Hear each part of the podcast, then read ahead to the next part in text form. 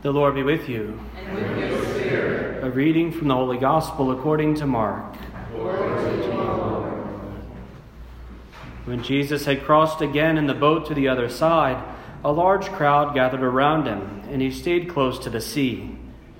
One of the synagogue officials, named Jairus, came forward. Seeing him, he fell at his feet and pleaded earnestly with him, saying, My daughter is at the point of death. Please come lay your hands on her, that she may get well and live. He went off with him, and a large crowd followed him and pressed upon him. There was a woman afflicted with hemorrhages for twelve years. She had suffered greatly at the hands of many doctors and had spent all that she had, yet she was not helped, but only grew worse. She had heard about Jesus and came up behind him in the crowd and touched his cloak. She said, If I but touch his clothes, I shall be cured. Immediately her flow of blood dried up. She felt in her body that she was healed of her affliction. Jesus, aware at once that power had gone out from her, turned around in the crowd and asked, Who has touched my clothes? But his disciples said to Jesus, You see how the crowd is pressing upon you, and yet you ask, Who, who touched me? And he looked around to see who had done it. The woman, re- realizing what had happened to her, approached in fear and trembling. She fell down before Jesus and told him the whole truth. He said to her, Daughter, your faith has saved you. Go in peace and be cured of your affliction. While she was still speaking, people from the synagogue official's house arrived and said, Your daughter has died. What trouble? Why trouble the teacher any longer? Disregarding the message that was reported, Jesus said to the synagogue official, Do not be afraid, just have faith.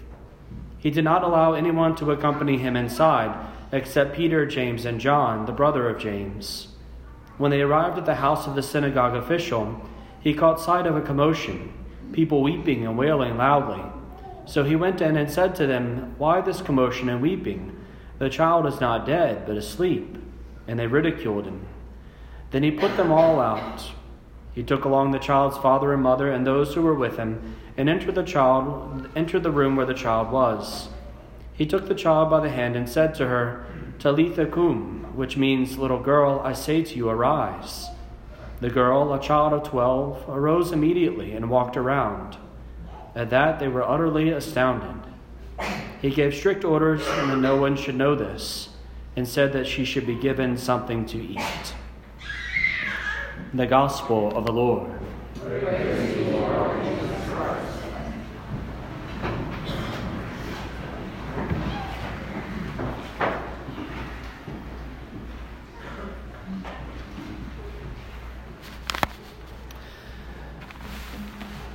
In today's Gospel selection, we get uh, a sort of two for one deal. We get two accounts encouraging us to faith in the Lord one, the raising of Jairus' daughter, and the second, the woman with the hemorrhage. I want to focus upon the latter, the one that kind of interjects itself in the midst of the larger story of Jairus' daughter. The woman with the hemorrhage is indeed um, a person of great faith. She had heard about Jesus. She had tried all the things of the world, tried all the best doctors, all the best cures that were possibly advisable in the world, and she lost everything she had. She didn't have anything else really, and it says that she only got worse. Her whole situation was disastrous, essentially. But hearing about this Jesus and him coming close, in faith, she goes to him. And it's incredible because whereas so many people, I think any one of us, when going before the Lord Jesus, I personally, I know, I would look for Jesus to touch me himself. I would want Jesus to lay his hand upon me. I would want to touch Jesus' hand. At best, I would want to hold on to his feet and beg and plead for whatever healing I desired in the moment. But her faith was so great that she said, If I can even just touch his cloak, I know I will be healed. Even just his cloak, his power. And so she goes in the midst of the crowd and she touches the cloak of Christ. And as St. Mark beautifully points out, Jesus felt the power go forth from him. It wasn't that Jesus felt a tug on his sleeve He felt something spiritual emanate from him. And he turns around and he inquires, Who is it that's touched me? The apostles, as often happens, take it on a, a literal, physical, simple level. They go, Jesus, there are hundreds of people here. Take a pick. They all touched you. They're all, you know, jammed up upon you, trying to be able to get close to you. But no, Jesus, no, that, that this one was different. he knew that there was someone of great faith in his midst. And turning to her, he sees her and she draws close to him and falls at his feet and confesses the whole story. He says, Daughter, your faith has saved you. Go in peace and be cured of your affliction. Your faith has saved you. As we listen to our Lord in the scriptures, the reality is that Jesus has power. But that power necessarily requires from us faith. It says elsewhere in the scriptures, whenever Jesus went to his hometown, that he was able to work only a couple of miracles there because of their lack of faith. God himself couldn't even do anything because they wouldn't believe, they couldn't trust. Faith is an essential ingredient to our life in Christ. To be able to, to witness the power of God, to experience it within ourselves, we must be people of faith. And faith sometimes invites us to do things that don't really make sense. That's why it's faith. It's a stepping out into the dark, not knowing what exactly is there, but a trust that the Lord is in the midst of whatever it is. The fact that the woman has this great trust and even just being able to touch his cloak, the cloth of Jesus, tells us something about her faith. And it's not just Jesus' cloth, his cloak. There are other instances in the scriptures in the life of the church where a physical object that was not a person still has power. It's interesting if you look in the Acts of the Apostles, there's a moment where Peter is passing through town, and the people bring their, their, their sick and they're ill, and, you know, and they lie them on the street, basically on the sidewalk where Peter is going to walk, trusting that the shadow of Peter will touch them and they will be healed. The shadow of Peter. Not even the hand of Peter, not even his cloak, the shadow of Peter would pass over them and they would be healed. Incredible faith. And it happens today too. The simple reality is that God took on our flesh for a purpose to save us. Jesus became incarnate of the womb of the Virgin Mary, and in doing so, united in a way that we can't understand the human and the divine, the physical and the spiritual. Such that now, because of that interaction, because of that incarnation, things of the world, physical, tangible things, can possess in themselves the ability to be conduits of grace, an instrument of divine life.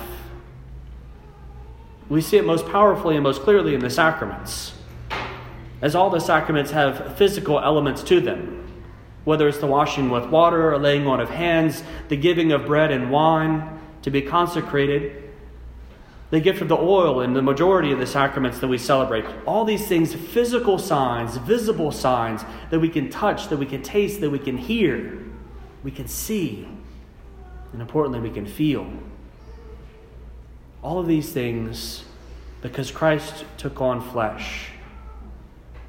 These things are instruments by which we're able to touch God Himself, literally in the Eucharist we can touch God.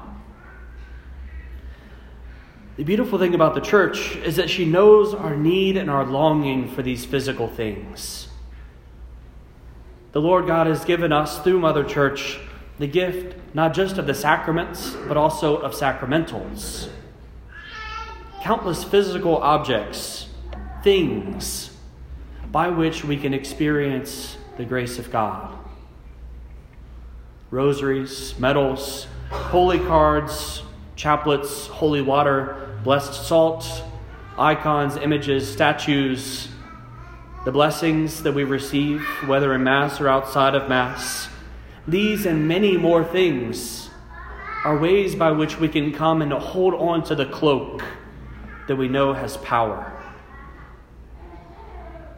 It is a wonderful gift for us.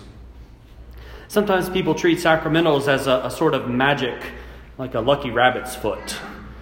If you hold on to, you know, if you hold on to your rosary, you'll be protected all the time. Not because you have faith, but just because you've got the rosary, and just by, by virtue of having the rosary, right? And it's a, a thought sometimes. I had a friend of mine who often would, you know, the, the wearing of the scapular uh, that, that has the assurance of the gift of salvation. If we live the life of faith, that the holy scapula, the brown scapula of Our Lady of Mount Carmel, promises us that we will be saved.